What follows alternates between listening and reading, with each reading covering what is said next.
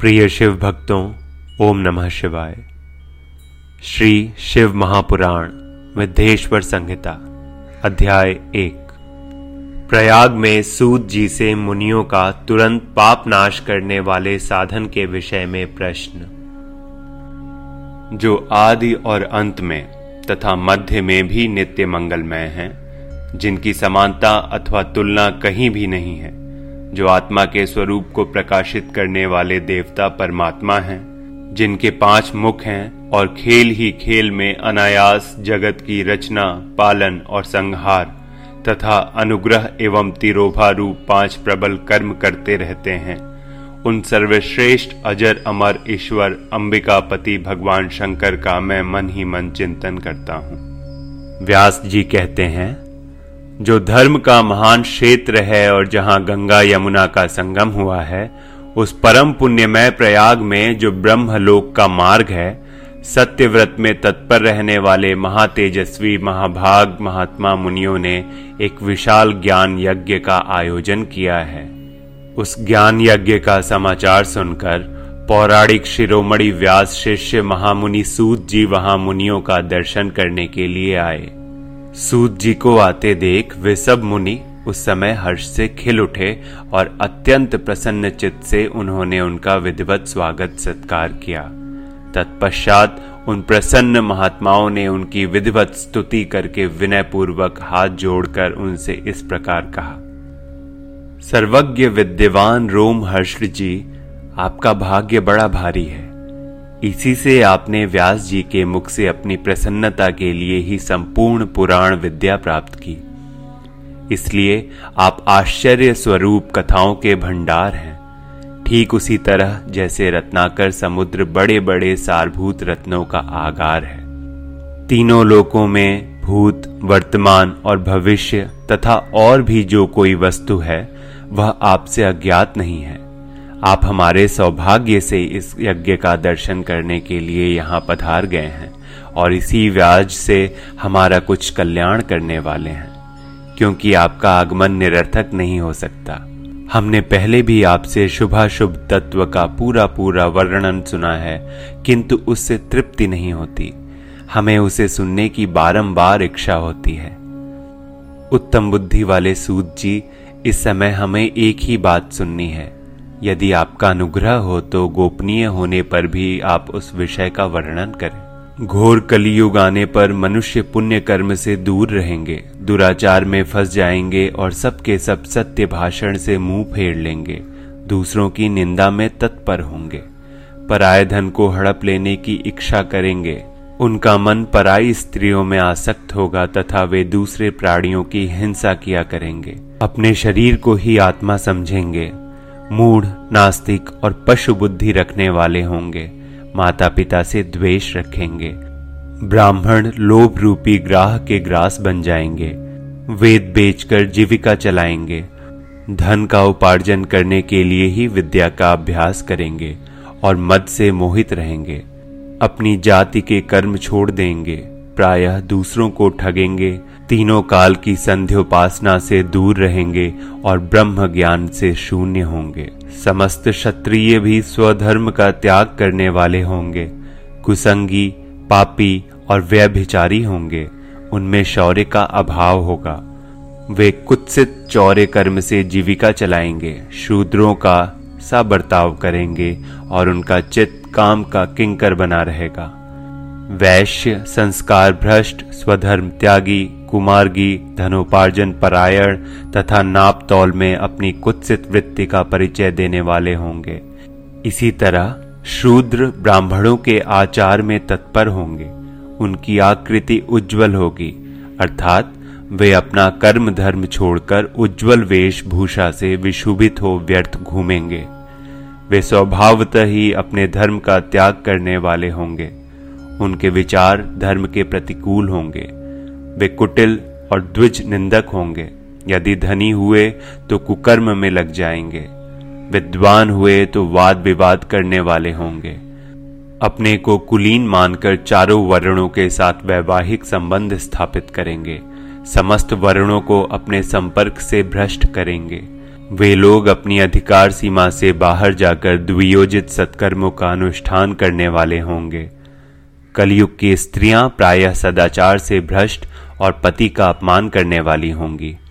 सास ससुर से द्रोह करेंगी, किसी से भय नहीं मानेंगी। मलिन भोजन करेंगी कुत्सित हाव भाव में तत्पर होंगी।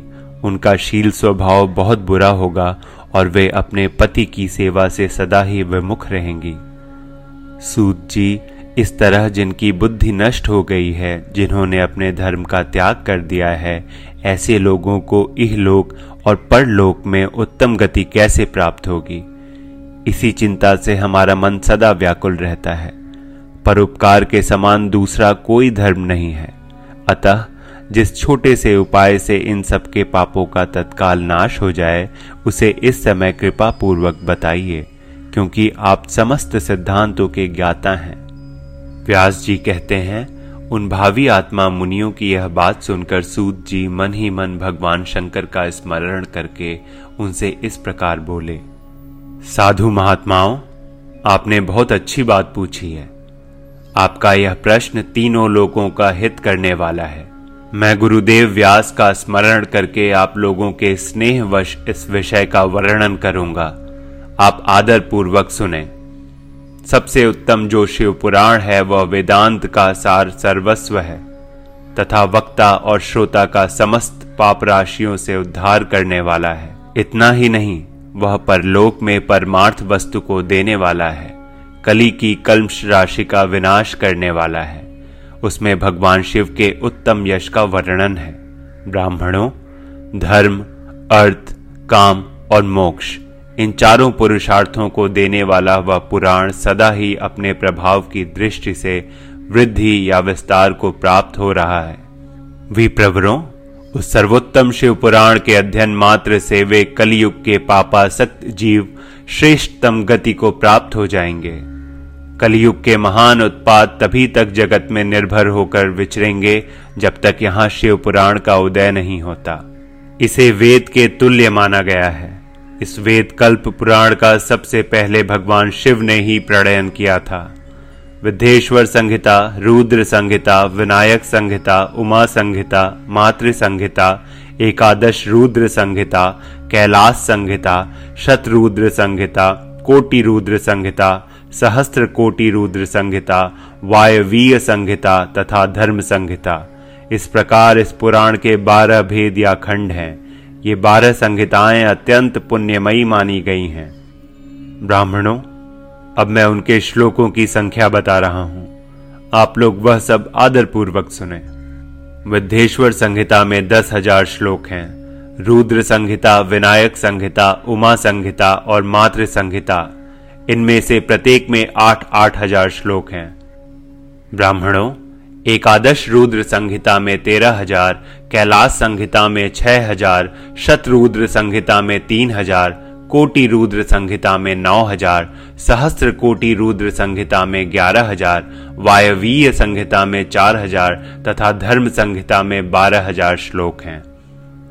इस प्रकार मूल शिव पुराण की श्लोक संख्या एक लाख है। परंतु व्यास जी ने उसे चौबीस हज़ार श्लोकों में संक्षिप्त कर दिया है। पुराणों की क्रम संख्या के विचार से इस शिव पुराण का स्थान चौथा है। इसमें सात संहिताएँ हैं। पूर्व काल में भगवान शिव ने श्लोक संख्या की दृष्टि से सौ करोड़ श्लोकों का एक ही पुराण ग्रंथ ग्रथित किया था। सृष्टि के आदि में निर्मित हुआ वह पुराण साहित्य अत्यंत विस्तृत था। फिर द्वापर आदि युगों में द्वैपायन, व्यास आदि महर्षियों ने जब पुराण का अठारह भागों में विभाजन कर दिया, उस समय संपूर्ण पुराणों का संक्षिप्त स्वरूप केवल चार लाख श्लोकों का रह गया। उस समय उन्होंने शिव पुराण का चौबीस हज़ार श्लोकों में प्रतिपादन किया। यही इसके श्लोकों की संख्या है। यह वेद तुल्य पुराण सात संहिताओं में बटा हुआ है।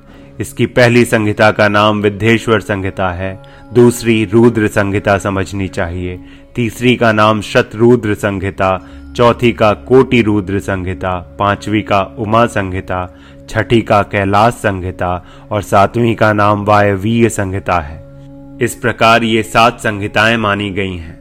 इन सात संहिताओं से युक्त दिव्य शिव पुराण वेद के तुल्य प्रामाणिक तथा सबसे उत्कृष्ट गति प्रदान करने वाला है।